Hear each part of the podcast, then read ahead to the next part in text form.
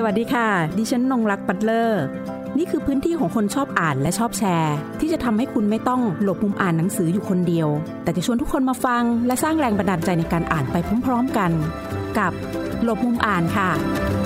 หลบมุมอ่านวันนี้ดิฉันจะคุยกับคุณประลองพลเพียรบางอย่างบรรณาธิการนิตยสารตุ๋ยตูน Pocket Book Magazine ปีนี้นะคะนิตยสารตุ๋ยตูนนะคะที่หลายๆคนคุ้นเคยนะคะแล้วก็อาจจะมีติดบ้านนะคะติดสำนักงานนะคะปีนี้ค่ะตุ๋ยตูนก้าวเข้าสู่ปีที่ห้าสิบสองแล้วและคุณประลองพลเพียรบางอย่างรับหน้าที่เป็นบรรณาธิการของตุ๋ยตูนต่อจากลุงตุ๋ยนะคะแล้วก็เป็นบรรณาธิการให้กับตุ๋ยตูนมาแล้วนะคะตอนนี้เป็นปีที่สิบแปดค่ะ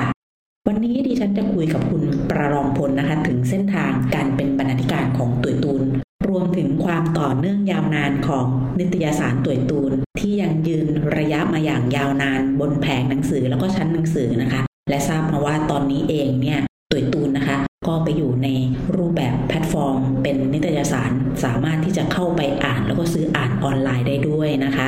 เราจะเห็นได้ว่ามีนิตยสารหลายปกทีเดียวนะคะได้ปิดตัวลงไปนะคะและแพลตฟอร์มออนไลน์ค่ะก็เข้ามาแทนที่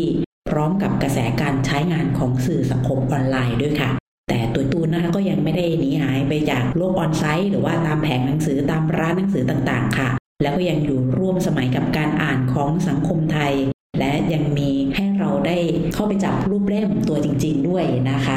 วันนี้นะคะจะคุยกับคุณประลองพลในหลากหลายประเด็นอย่างที่เรียนให้ทราบไปค่ะอย่างแรกเลยก็คือการทำหน้าที่ของบรรณาธิการของตุ๋ยตูนนะคะว่าคุณประลองพลเองค่ะได้เข้ามาทำหน้าที่ตรงนี้ได้อย่างไรแล้วตัวเองเนี่ยเคยเป็นแฟนคลับของตุ๋ยตูนมาก่อนบ้างไหมหรือว่าชอบอะไรในความเป็นตุ๋ยตูนก่อนที่จะมารับบทบาทหน้าที่ของบรรณาธิการค่ะ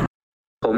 เข้ามาทำตุ๋ยตูนเนี่ยนะครับถ้าเริ่มแรกเลยก็คือเกิดจากว่าตอนเด็กๆเนี่ยตั้งแต่ตอนประถมนะครับผมก็บังเอิญได้อ่านตุ๋ยตูนแล้วก็ชอบจากนั้นเราก็พยายามหาซื้อหาอะไรเรื่อยมาแบบว่าเป็นเด็กต่างจังหวัดนะครับเจอหนังสือได้น้อยแต่ว่าเราก็รู้สึกประทับใจว่าเออหนังสือเล่มนี้มันสนุกดีเพราะว่ามันมีสาระความรู้มีเรื่องราวแปลกๆมากมายที่เราไม่เคยได้รู้เห็นแล้วก็คนเขียนเนี่ยเขาเล่าสนุกมีอารมณ์ขันซึ่งเราไม่ค่อยเจอจากหนังสือทั่วๆไปแต่ว่าตอนเป็นเด็กเนี่ยอ่านไปก็ยังไม่ค่อยเข้าใจเท่าไหร่เพราะเด็กประถมนะครับยังไม่ทันมุกพวกผู้ใหญ่เขานักแต่ว่าก็ติดตามอ่านมาเรื่อยๆครับแล้วก็ทีนี้พอมาถึงช่วงเรียนมหาลัยผมก็เลยลองเขียนเรื่องส่งมาบ้างครับแล้วก็ปรากฏว่าเฮ้ยบังเอิญเราน่าจะเข้าตาของบรรณาธิการเลือกเรื่องราวได้ตรงประเด็นตามที่เขาต้องการก็เลยได้ลงพิมพ์ทุกเรื่องแล้วลุงตุ๋ยก็ติดต่อมาถามว่าอยากเป็นนักเขียนไหมถ้าอยากเป็นก็ให้มาหาลุงตุ๋ยก็ได้ให้คำแนะนำเรื่องการเขียนต่างๆมาแล้วก็ได้เคยชักชวนไว้ว่าถ้าเรียนจบก็อยากจะทำหนังสือก็มาทำงานได้พอผมเรียนจบผมก็เลยมาสมัครงานที่ตุ๋ยตูนเขาก็รับไว้แล้วก็ได้ทำงานอยู่ในกองบรรณาธิการแล้วก็เป็นผู้ช่วยลุงตุ๋ยแล้วก็เรียนรู้งานจากท่านเรื่อยๆมาครับค่ะนั่นก็คือจุดเริ่มแรกนะคะเคยคิดไหมคะว่าตอนนั้นที่อ่านตุ๋ยตูนประทับใจเราเป็นเด็กต่างจังหวัดด้วยตั้งเป้าไว้ไหมว่าอยากจะทำงานกับตุ๋ยตูนโอ้ตอนนั้นยังไม่ได้คิดเลยครับ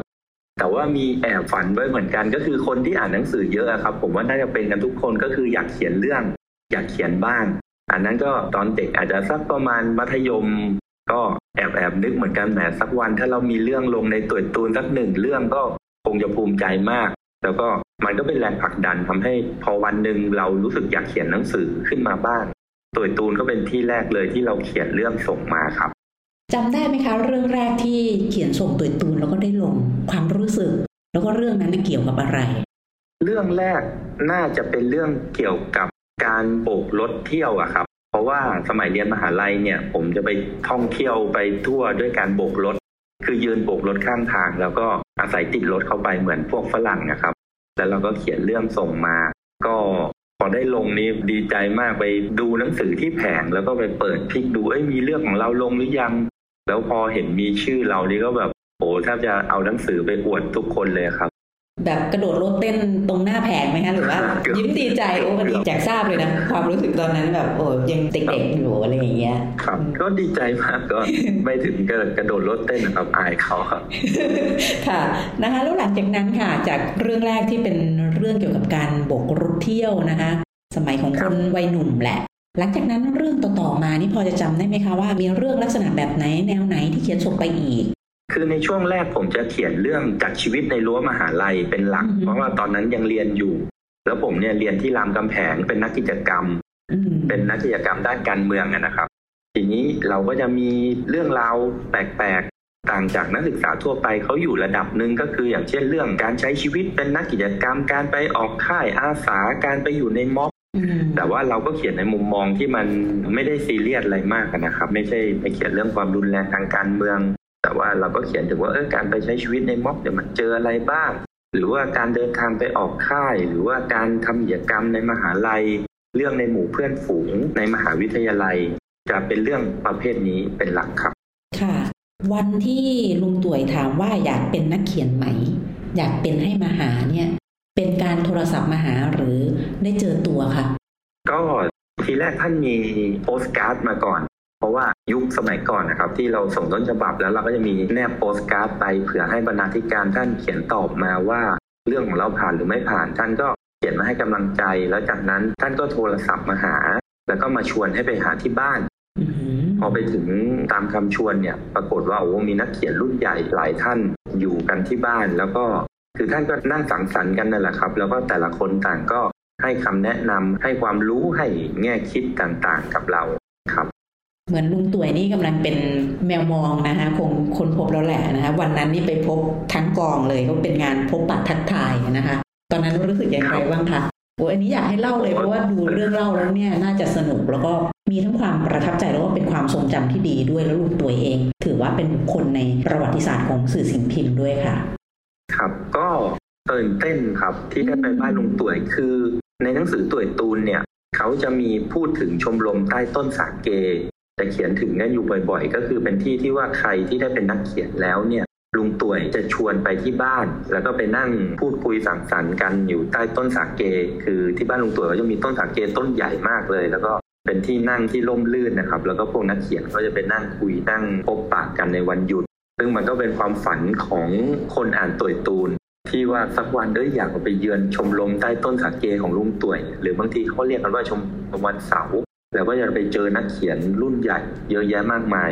ก็ผมอ่ะได้เข้าไปในยุคที่ชมรมใต้ต้นสาเกเขาเลิกไปแล้วเพราะว่าลุงต่วยท่านจะมีปัญหาเรื่องสุขภาพก็เลยการรับแขกอะไรเนี่ยก็จะไม่ค่อยไหวแต่ว่าในวันนั้นก็เหมือนเป็นรอบพิเศษที่ก็มีนักเขียนบางท่านมาที่ลุงต่วยท่านสนิทสนมท่านก็ชวนมานั่งคุยกันแล้วก็มีนักเขียนหน้าใหม่เป็นผมซึ่งเพิ่งเขียนเรื่องได้สัก สามถึงสี่ เรื่องเองครับในชีวิตแล้วก็ได้ไปนั่งกับรุ่นใหญ่รุ่นใหญ่สุดในวันนั้นก็จะมีคุณปู่สรสารแพ่งสภาซึ่งตอนนั้นท่านอายุเก้าสิบแล้วต้องแบบมีคนประคองมาแต่ว่าท่านก็นั่งให้คำแนะนำแล้วก็ใจดีกับเด็กรุ่นหลังรุ่นหลานอย่างเรามากท่านบอกว่าบ้านผมเนี่ยแม้แต่เวลาสองยามก็ไปเคาะประตูเรียกได้ก็ให้เกียรติเราถึงขนาดนั้นสำหรับเราซึ่งเป็นเด็กที่อายุเพิ่งจะยี่สิบประมาณนั้นครับยี่สิบเศษๆน่าตื่นเต้นมากเลยนี่ฟังไปด้วยแล้วรู้สึกชอบจังเลยตอนนั้นได้มีแอบถามลุงต่วยไหมคะว่าเห็นอะไรในตัวผมหรือว่าชอบอะไรในงานเขียนของผมถึงแบบเรียกเข้าไปหาแบบนี้แบบเป็นการส่วนตัวมากเลยอ่ะที่ลุงต่วยได้บอกผมในในช่วงนั้นก็คือท่านอยากได้นักเขียนที่เป็นเด็กรุ่นใหม่ๆที่ยังอายุน้อยมาเพิ่มเพราะว่าในช่วงเวลานั้นเนี่ยต่วยตูนนักเขียนต่วยตูนเริ่มจะเป็นรุ่นผู้ใหญ่กันมากแล้วก็คืออายุประมาณห้าสิบขึ้นไปก็ส่วนใหญ่ท่านก็เลยอยากได้นักเขียนรุ่นที่อายุน้อยมาเป็นทีมที่นำเสนอเรื่องราวของคนรุ่นใหม่ๆครับซึ่งในช่วงนั้นก็จะมี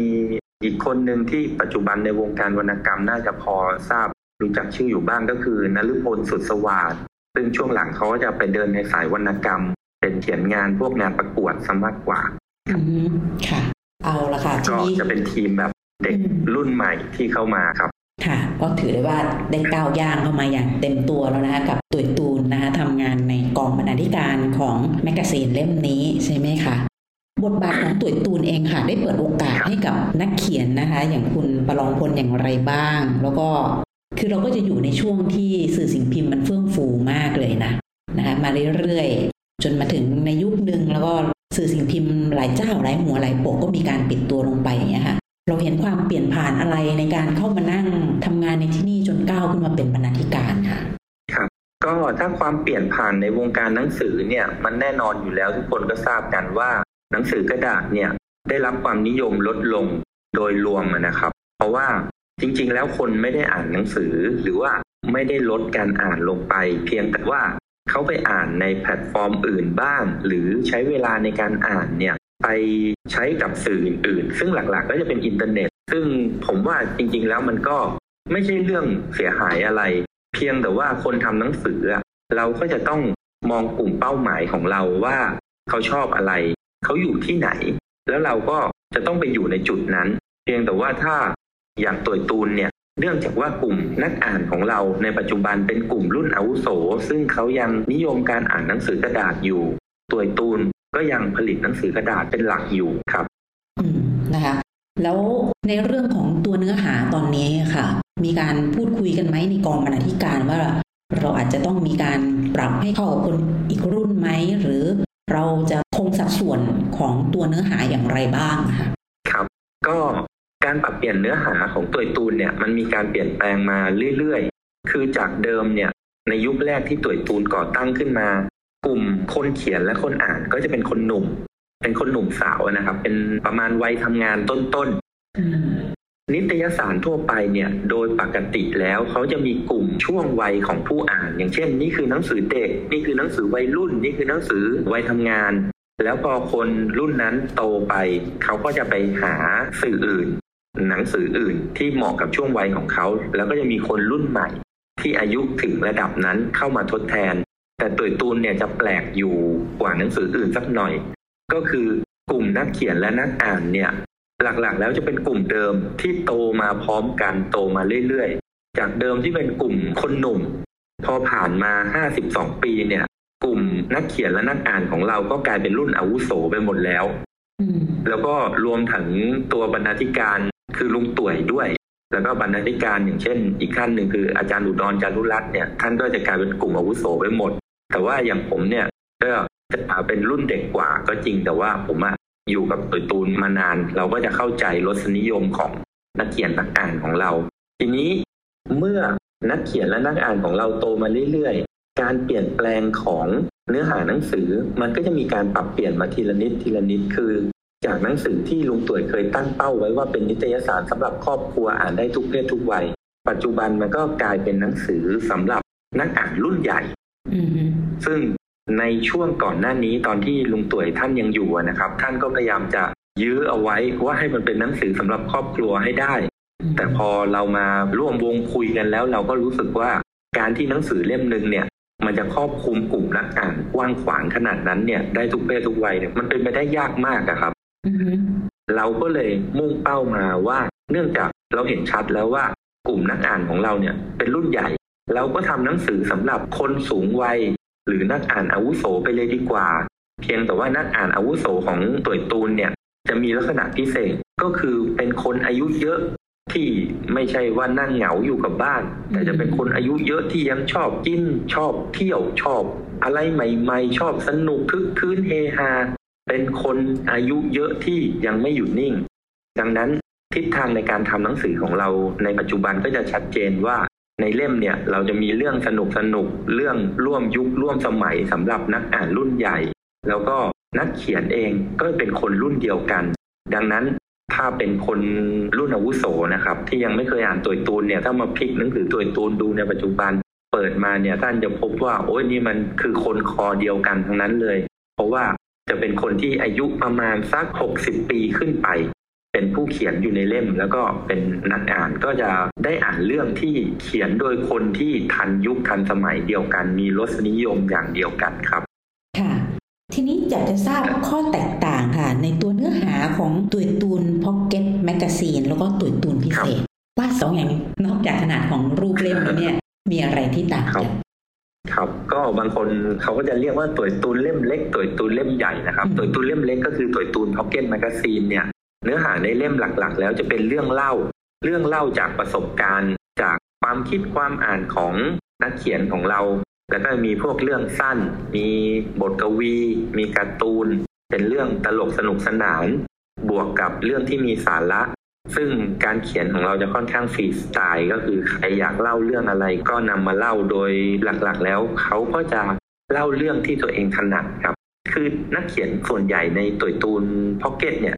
จะมีทั้งนักเขียนอาชีพแล้วก็นักเขียนที่เกิดมาจากคนในสาขาอาชีพต่างๆแล้วก็มาเล่าเรื่องที่ตัวเองถนัดที่ตัวเองมีความรู้แล้วพอเขียนไปหลายๆเรื่องได้รับคำแนะนำจากทีมบรรณาธิการไปหลายท่านก็กลายเป็นนักเขียนอาชีพไปจริงๆก็มีซึ่งถ้าจะกล่าวโดยสรุปมันคือหนังสือที่เป็นรวบรวมเรื่องเล่าจากผู้คนในทุกระดับของสังคมแต่ว่าเป็นการเล่าอย่างสนุกสนานครับส่วนตุ่ยตูนพิเศษหรือตุ่ยตูนเล่มใหญ่เนี่ยจะฉีกแนวแตกต่างกันไปเลยเล่มนั้นจะเป็นสารคดี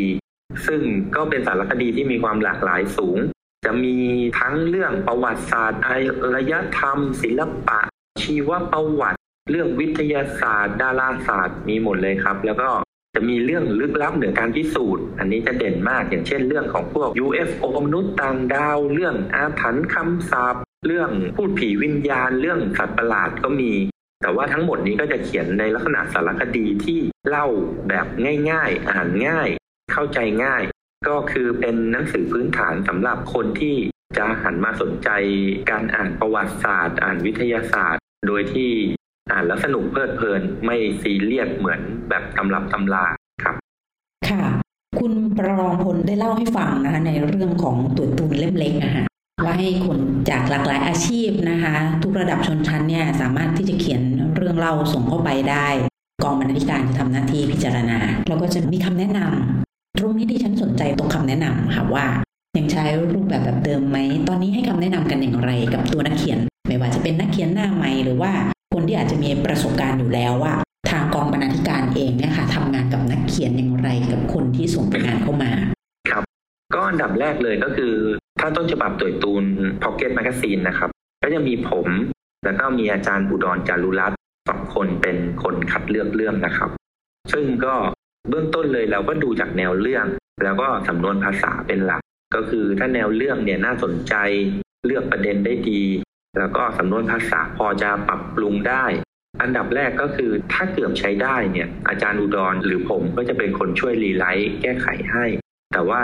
ถ้าอย่างบางคนสำนวนภาษาดีแต่ว่าการเลือกเรื่องอาจจะยังไม่ตรงแนวของตุ่ยตูนนักผมก็ให้คำแนะนำไปว่าประเด็นนี้ยังไม่ค่อยเหมาะนะมีประเด็นอื่นไหมแล้วก็ส่วนใหญ่บางทีก็จะใช้วิธีโทรศัพท์คุยกัน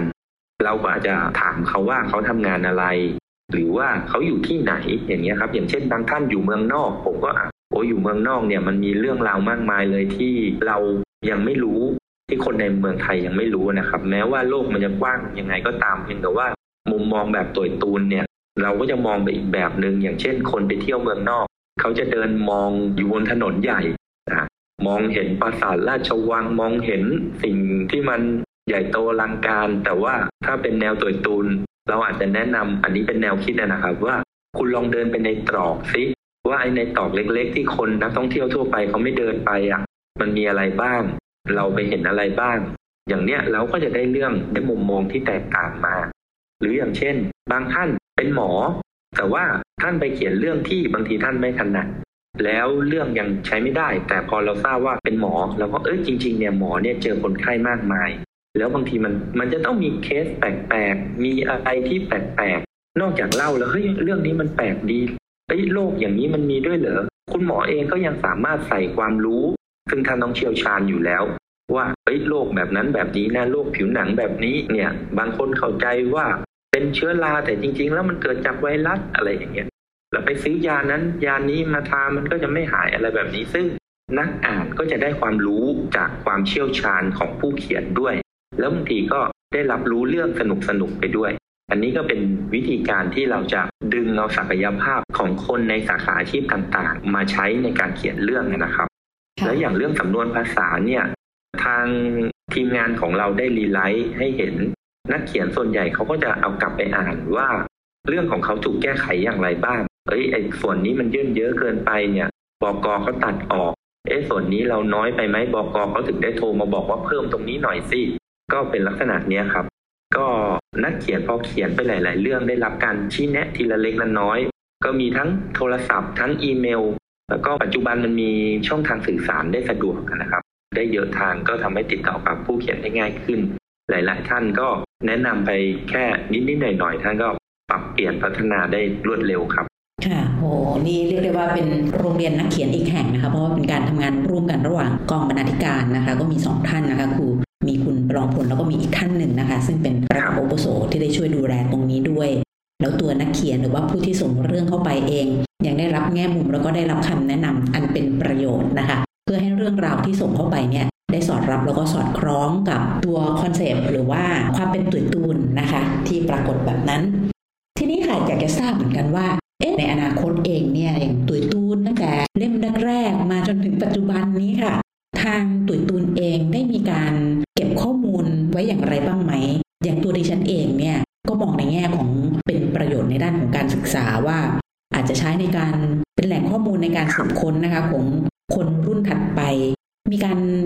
ดั้มข้อมูลในรูปแบบออนไลน์ยังไงไว้บ้างไหมคะ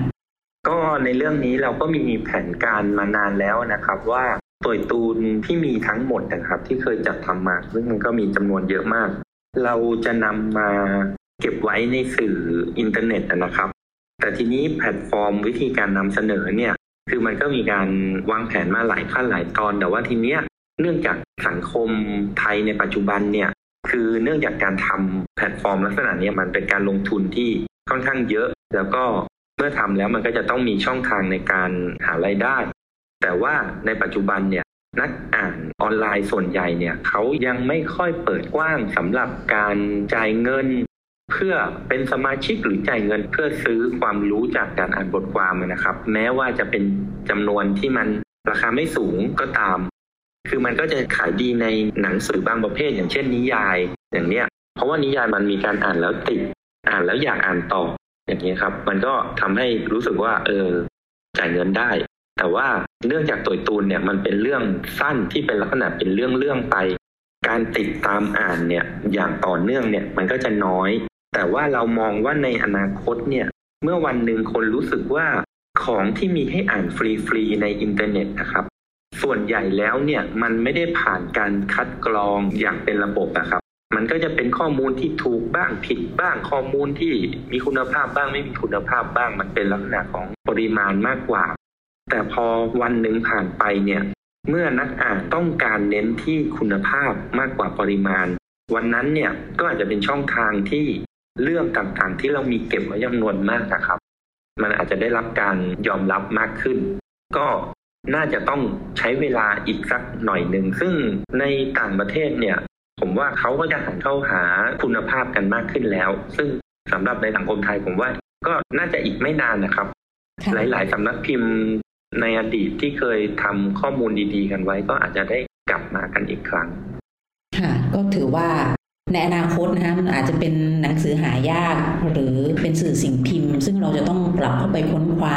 เพื่อใช้เป็นฐานข้อมูลในการทำเรื่องราวอันเป็นประโยชน์นะคะไม่ว่าในแง่ของเรื่องของการศึกษาค้นคว้าการทำวิจัยนะคะดิฉันยังเชื่อว่าสื่อสิ่งพิมพ์เหล่านี้นี่ค่ะมีประโยชน์ในด้านอื่นๆด้วยนะคะตลอดห้าสิบสองปีที่ผ่านมาค่ะแล้วตอนนี้เป็นบรรณาธิการด้วยนะคะไม่ทราบว่าในมุมมองของคุณประลองพลเองเนี่ยมองว่าตัวตูนได้รับใช้สังคมอย่างไรในแง่ใดบ้างค่ะ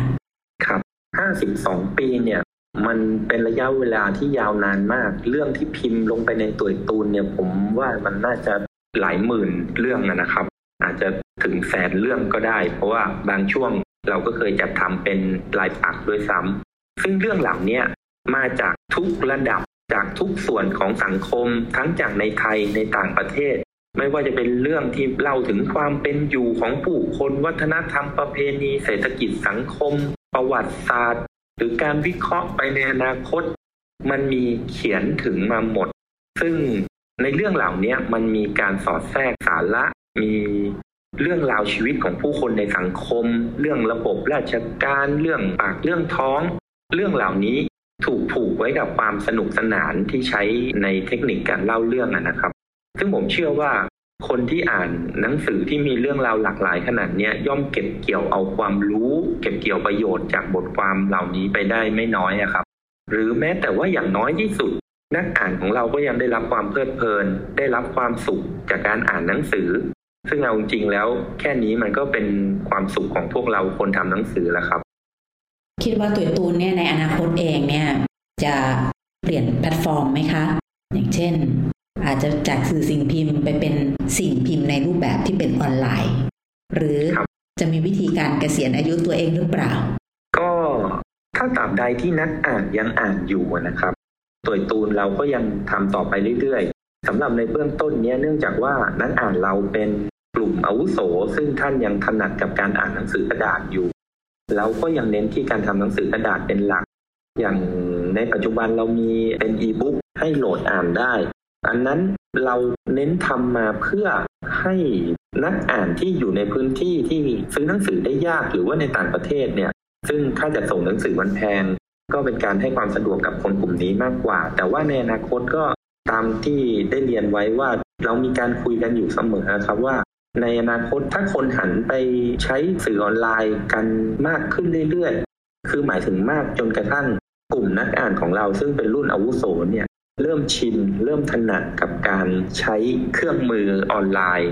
เพราะอย่างปัจจุบันเนี่ยเราอ่านในมือถือมันเล็กมันก็อ่านยากครับแล้วก็คนที่จะมีแท็บเล็ตสำหรับอ่านจอใหญ่เนี่ยบางทีก็ยังมีไม่มากพอแต่ว่าถ้าวันหนึ่งที่โลกเราเปลี่ยนนะครับเพราะยังไงมันต้องมีการเปลี่ยนแปลงอยู่แล้วถ้าคนรุ่นอาวุโสเนี่ยท่านมีเครื่องมือที่สามารถอ่านหนังสือยาวๆได้อย่างสะดวกเราก็พร้อมที่จะเข้าไปนำเสนอในพื้นที่เหล่านั้นตามที่ได้เรียนไว้ว่ายังไงก็ตามเราใช้การมองที่นักอ่านของเราเป็นหลักนักอ่านของเราอยู่ที่ไหนเราก็จะอยู่ที่นั่นนะครับนี่คือเรื่องราวห้าสิบสองปีของนิตยสารตุ๋ยตูนนะคะที่ได้คุณประลองพลนะคะเพียงบางอย่างมาเป็นผู้ถ่ายทอดเรื่องราวให้กับพวกเราฟังในการรับช่วงต่อและการที่ยังทำงานร่วมกันอยู่นะคะกับนักเขียนกองบรรณาธิการอาวุโสท่านอื่นๆด้วยนอกจากเรื่องราวของนิตยสารตุ๋ยตูนแล้วเรายังได้รับฟังเรื่องราวของคุณประลองพลเพียงบางอย่างในการเข้ามาทำหน้าที่เป็นบรรณาธิการให้กับนิตยสารเล่มนี้และตราบใดที่ผู้อ่านยังอยู่กับตุ๋ยตูนค่ะห้าสิบสองปีแล้วจะยังมีปีที่ห้าสิบสาม ห้าสิบสี่ต่อต่อไปนะคะวันนี้ขอบคุณที่ติดตามรับฟังกับผมอ่านสวัสดีค่ะหากมีหนังสือดีๆที่อยากมาแชร์กันมาบอกกับเราได้นะคะแล้วกลับมาหลบมุมอ่านด้วยกันค่ะ